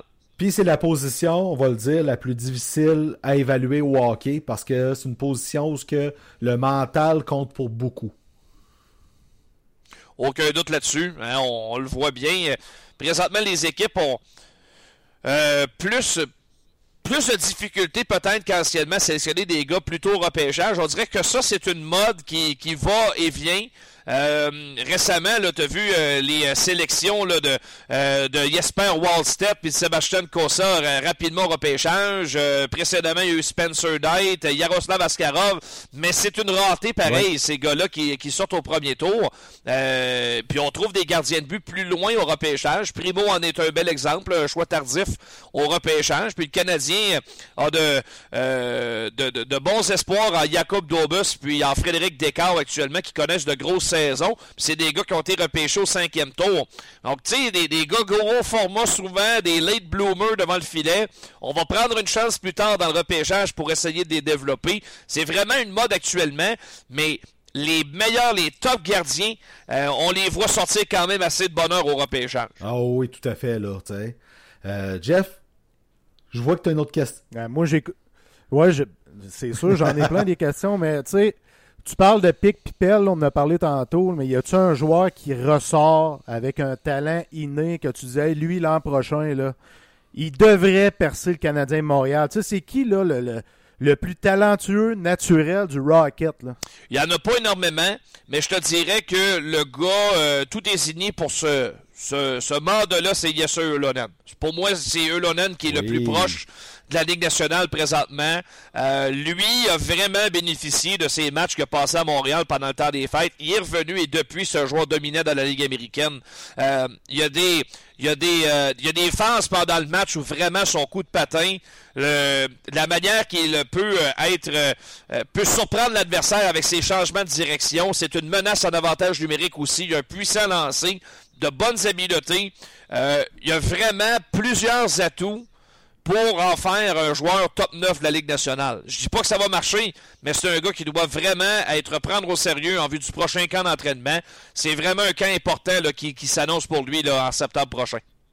On parle de certains moments d'absence pendant un match de son côté. Ouais. C'est-tu de la paresse ou c'est juste que y a quelque chose qui fonctionne pas, qui comprend pas dans le game? Là? Toi, comment tu qualifies ça, cette absence, si on veut, là, pendant les matchs? Oui, c'est une bonne lecture. Effectivement, il peut tomber en dormance là, pendant une période, mais c'est le genre de gars qui peut arriver en troisième puis tu scorer un gros but aussi. Moi, je pense que depuis l'année passée, quand il a commencé dans la Ligue américaine, il est plus régulier à ce niveau-là. C'est plus que des bons flashs, je te dirais, concernant Holonen. Il dispute de meilleures 60 minutes de jeu régulier que ce qu'on voyait pour lui au début. Wow! Okay. Bonne nouvelle. Progression. Ouais. C'est quel joueur que tu as hâte de voir atterrir avec le Rocket l'an prochain? C'est une bonne question. J'ai hâte de voir ce qui va arriver avec Jordan Harris, évidemment. Là, est-ce qu'on va lui accorder un contrat? Est-ce qu'on est prêt à lui faire de la place immédiatement dans la Grande Ligue. C'est un gaucher. Tu as déjà quand même un jeune défenseur en Romanov que tu continues de développer au niveau de la Ligue nationale. Et il y a Caden Gooley, évidemment, que lui, va être très, très proche là, au prochain camp d'entraînement. Ce sera Laval ou Montréal dans le cas de Gooley, ça c'est sûr. C'est jeune encore là, pour aspirer un poste immédiatement au camp, mais pour moi, il était vraiment proche de se faire une place dès l'âge de 18 ans cette année. Je comprends pourquoi on le fait, ça n'aurait pas été une bonne décision, on le réalise aujourd'hui. Oui. D'avoir gardé Caden Gooley. Mais là, on sera ailleurs au prochain camp d'entraînement. Le jeune homme va avoir 20 ans. Ce sera dans le pire des cas la Ligue américaine. Mais c'est sûr qu'il va toucher de temps à autre à la Ligue nationale l'an prochain. Moi, j'aurais aucun mal à ce qu'il amorce sa saison à Laval, mais si ça se passe bien pour lui, qu'il s'élève sur la première paire en défensive et qu'il montre qu'il est capable de tenir le rythme professionnel, ce que j'ai aucun doute, là, soit dit en passant, ouais. Je pense qu'il pourrait fortement terminer la saison à Montréal l'an prochain. Puis là, quand il va arriver à Montréal l'an prochain, Caden Gooley, il va arriver craqué de la reprise du championnat mondial junior. On va avoir du hockey au mois d'août. Fait qu'on était habitué il y a 2 ans, en 2020. Fait que là, ça, écoute... Lui, t'as raison de dire ça. Il va arriver vraiment game shape au camp d'entraînement. Là. Ça va être dangereux. Là. Le gars, c'est une machine. Sérieux, là. Il y a une carrure physique, une shape de professionnel. C'est un leader naturel aussi, ce que j'aime beaucoup. Là, dégage énormément de leadership. Pour moi, c'est le premier prospect du Canadien présentement. Moi souvent, là, quand je fais une liste des meilleurs espoirs... Mon premier critère, avant les habiletés, avant le talent brut, pour moi, c'est est-ce que le package au complet, quand tu regardes tous les facteurs qui font un joueur de hockey, même le hors-glace aussi, ça doit rentrer dans l'évaluation. Pour moi, c'est est-ce que le joueur a des chances de réussir et de faire un joueur de la Ligue nationale? Parce que des prospects, t'en as plein. Ils ont tous une chance, à cause de certaines habiletés, en raison d'un tir foudroyant, en raison d'un coup de patin A1, en raison d'un jeu robuste qui est vraiment au-dessus de la mêlée, un leadership. Tu sais, souvent, les joueurs ont toujours un élément. Mais dans le cas de Caden Gooley, tu regardes le package au complet, le gars, c'est 95% de réussite. À mon livre à moi, c'est presque impossible qu'il rate son coup. Il y a trop d'éléments... Qui font d'un joueur comme celui-là un joueur de la Ligue nationale. Après ça, tu descends la liste, tu te rends compte qu'il n'y a pas personne qui est proche comme Caden Gooley de faire ça. Alors, c'est pour ça que moi, il est premier. Ben, tu sais, certains vont préférer d'autres espoirs devant lui parce que peut-être que le plafond est plus élevé de jouer sur un top 2 en défense ou un joueur de premier trio de la Ligue nationale. Mais Gooley, je le place là parce qu'il y a très peu de chances de rater son coup. Puis Logan Mayhew, tu m'as devancé, Jeff. Dès qu'il a dit « Ah, de là, je me suis dit, il faut qu'on y pose la question. » Ben moi, Logan Mayhew là, doit être fortement considéré. J'aime le début de saison là, qu'il vient de connaître avec les Knights de London. On dirait que le gars, lui, n'a jamais arrêté de jouer. Et ça, c'est fort intéressant. Le fait qu'il soit droitier, qui est une denrée rare dans l'organisation, c'est un gros plus pour Logan Mayhew, ça c'est clair. J'aime son gabarit. Il a un excellent lancer aussi. Puis, mettons de côté l'extérieur de la patinoire. Là, pour moi, c'est une affaire qui est classée. Le gars a eu sa peine. Maintenant, passons à autre chose. Ouais. Il faut le considérer parmi les meilleurs espoirs de l'équipe. Qu'il y ait les traitements nécessaires, peu importe, la thérapie, je pense que ça, c'est... Le kid a fait une erreur qu'il a assumée. Maintenant, est-ce qu'on peut le développer comme joueur? Je suis vraiment pas prêt à l'écarter trop vite. Maintenant, l'organisation n'aura pas le choix, devra un jour ou l'autre lui accorder un contrat professionnel. Mais d'ici là, on va le voir au camp, au prochain camp du Canadien. Mais il est vraiment, vraiment pas loin de la Ligue nationale. Sérieux, là. Il serait sorti pas mal plus vite. Tu sais, il faut pas oublier ça. Là. En temps normal, Logan Mayhew n'aurait pas été disponible pour le Canadien. Il est sorti là parce que... pour les raisons qu'on connaît. Écoute, même les Knights de London commencent à dire à l'organisation du Canadien, on lisait ça dernièrement, « Hey, il va s'ennuyer avec nous autres l'an prochain, lui, là. » T'sais? Ouais. Fait qu'il y a une grosse décision qui s'en vient là, parce que l'an prochain, c'est la Ligue nationale ou le junior. C'est quand même... Oui, ben il va retourner junior, sérieusement. D'après moi, oui, là, mais quand même. Oui, je vois pas. Avec une demi-saison comme ça, à 18 ans, c'est pas assez. L'an prochain, tu as la chance d'aller avec Équipe Canada Junior. Est-ce qu'on va lui accorder une place là-dedans? Écoute, Le Canadien, en même temps, là, n'alignera pas Jordan Harris, Caden Goody et Alexander Romanov l'année prochaine. Ça n'arrivera pas. Là. C'est impossible. Ça ne concorde pas. Tu peux en avoir un par année, pas trois. Ouais. Là. Un par année, c'est assez. Surtout en défense. Oh, oui. Surtout en défense. Maximum deux. C'est tellement une position qui est difficile et exigeante. Là. Tenir le rythme de 82 parties. Mais moi, Goalie premier, mais Mailloux certainement pas très loin derrière sur ma liste. Cool. Ben, comme tu l'as dit, là, Mailloux, moi, je le voyais top 10 si c'était pas de la frasse qu'il a faite. C'est un esti joueur de hockey, sincèrement. Là. J'ai regardé des séquences vidéo et tout ça. L'instinct offensif est fourré. Là, il domine là, avec les Knights de London, puis il n'a pas joué. Hein. Ah, puis c'est une bonne organisation. Là. On a maintes fois prouvé comment on était bon pour développer des jeunes à London. Donc, il est vraiment dans une bonne organisation avec les frères Hunter. On va faire de quoi avec lui, c'est sûr. Mais là, on sait comment ça marche. Hein? Le Canadien va arriver, va le mettre sous contrat. Là, ça repart encore de plus belle. C'est ça. C'est ça qui va arriver. Puis là, ben, Hughes et Gorton héritent du cas épineux de Logan Mailloux. Mm-hmm. Mais là, regardez bien ça. Si jamais le Canadien décide de le laisser partir, il y a une équipe qui va le signer. Là. Ouais. C'est sûr. Ou tu le laisses partir, puis il retourne dans le draft. Il sort top 5, top 10. C'est sûr. Une équipe qui le prend, puis qui le fait signer professionnel tout de suite. Puis là, s'il devient un joueur vedette de la Ligue nationale, on va-tu mal paraître à votre goût? Faudrait pas que ça arrive. Faudrait pas que ça arrive. Écoute, ça va être à voir. J'ai la crainte qu'il soit échangé avant même d'avoir la chance, à cause que c'est pas un choix de la nouvelle direction. Ça se peut. C'est vraiment, moi, je pense que c'est vraiment possible. Un sweetener, comme on dit, là, dans un échange un peu plus gros. Mais c'est un dossier épineux, tu l'as très bien dit. Puis c'est dommage, parce que si on s'en tient au côté hockey, là, il a payé hors glace, on l'a dit, là, mais au côté hockey, là, c'est vraiment le fun. J'ai payé un match des Knights de London là, en janvier pour le voir jouer là, sur Internet, puis j'ai été impressionné. Là. Il y a toute qu'une présence à la glace. Là. Ah, c'est un gros bonhomme. Vraiment, vraiment. La physionomie du joueur de hockey. Là. En défense, c'est vraiment un beau profil, disons comme ça. Fait. Espérons qu'on se trompe présentement. Ouais, c'est ça. Ce qui l'attend. Jeff, as-tu une autre question pour Anthony? Non, ben, moi, on a fait le tour, Chris, avec Anthony, parce que ça a été fabuleux. J'ai été flabbergasté de voir sa grosse face apparaître pour rire. Je m'attendais pas à ça. Je suis encore abasourdi de ça. C'est comme si j'avais eu un punch dans la face. Hey, Jeff, je vais te poser une question, moi. Oui? Baseball majeur, on va-tu pouvoir aller au Fenway Park cet été quelque part ou il va être encore fermé sur leur position puis il va y avoir un lockout qui va se prolonger? J'ai l'impression que ça va se prolonger, Tony. Ah, pas de sens, hein? Raide. C'est fou raide, c'est plate en tabarnane. Ouais, c'est surtout à ce point-ci là, où ce que tu as vraiment besoin d'espoir puis de relance du sport. On est en train de rater le bateau, pas à peu près notre baseball, mais ça... Le conflit de travail, on s'en est déjà parlé à la radio.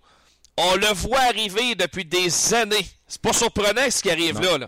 Puis en plus, la situation s'est envenimée depuis 3-4 ans. Mais ça fait des années que certains ravalent à l'association des joueurs. On se rend compte qu'on a raté notre coup lors de la dernière convention collective.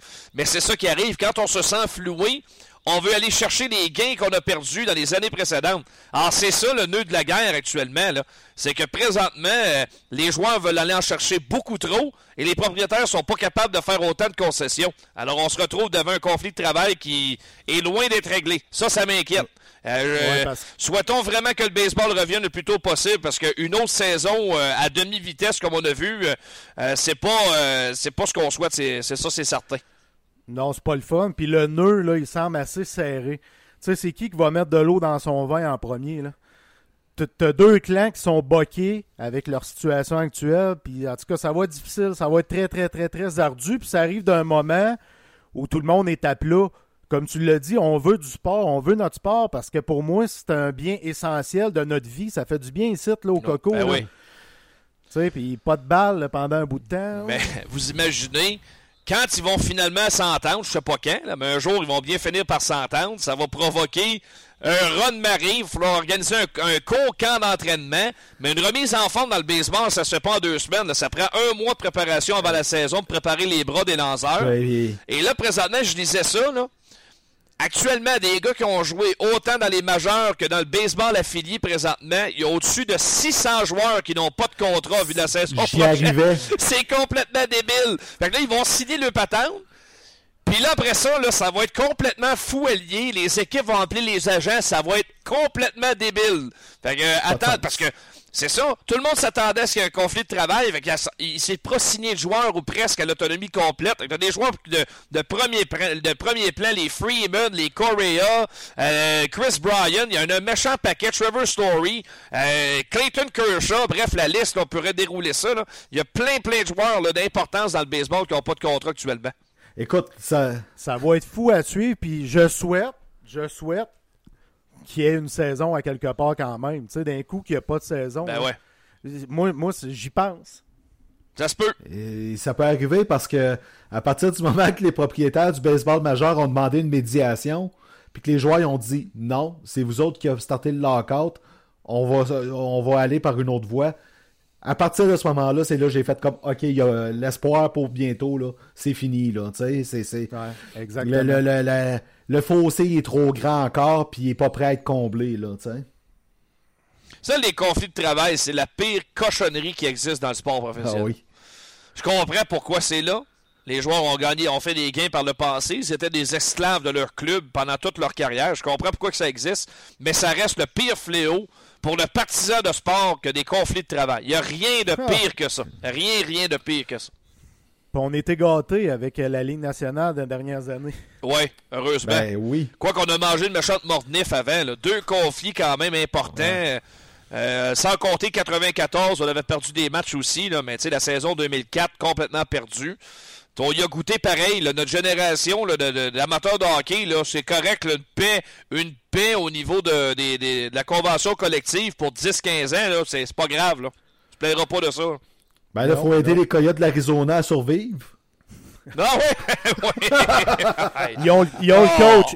Ils ont le coach au moins. Ils ont le coach, les boys. Ils amènent une culture. Il va y avoir plus de monde au match du Rocket de Laval qu'aux Coyotes de l'Arizona. OK? Imaginez les boys. C'est complètement stupide, ridicule. Trouvez le qualificatif que vous voulez. Ça n'a aucun simonac de bon sens.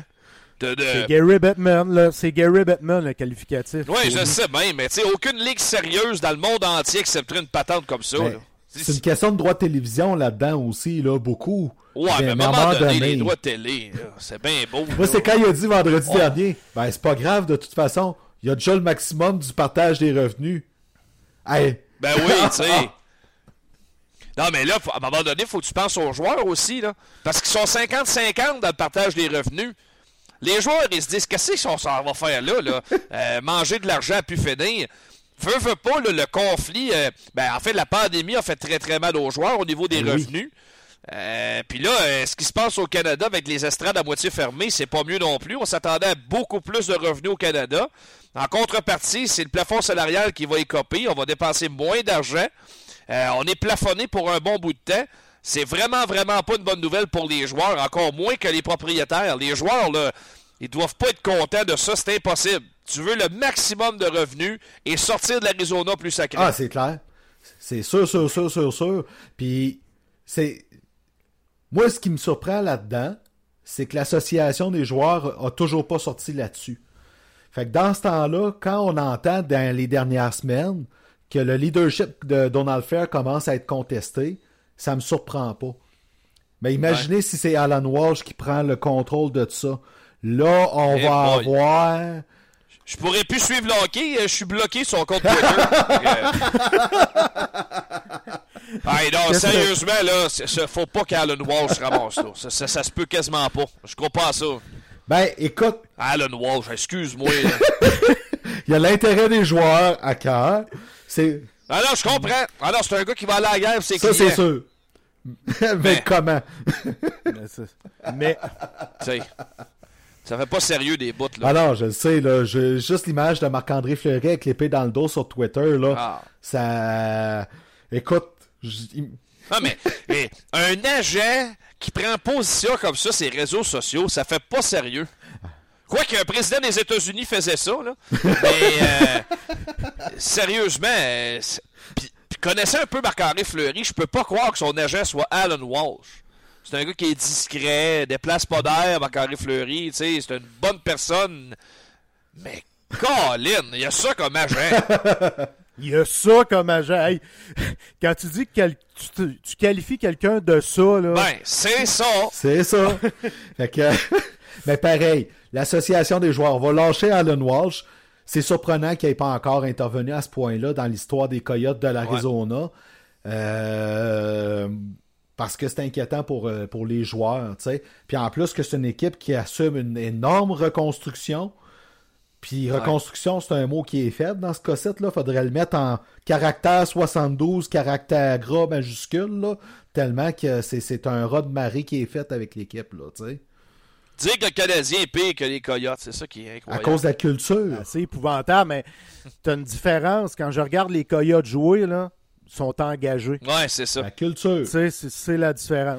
Ouais. Tu sais, ce que Kent Hughes a dit exactement là, avec Martin Saint-Louis, là, qui dit on va pas chercher quelqu'un d'expérience. Ah, ben, tu sais, je veux dire, ils sont pas cons. Ils ont appelé du monde pour pouvoir faire leur choix, tu sais.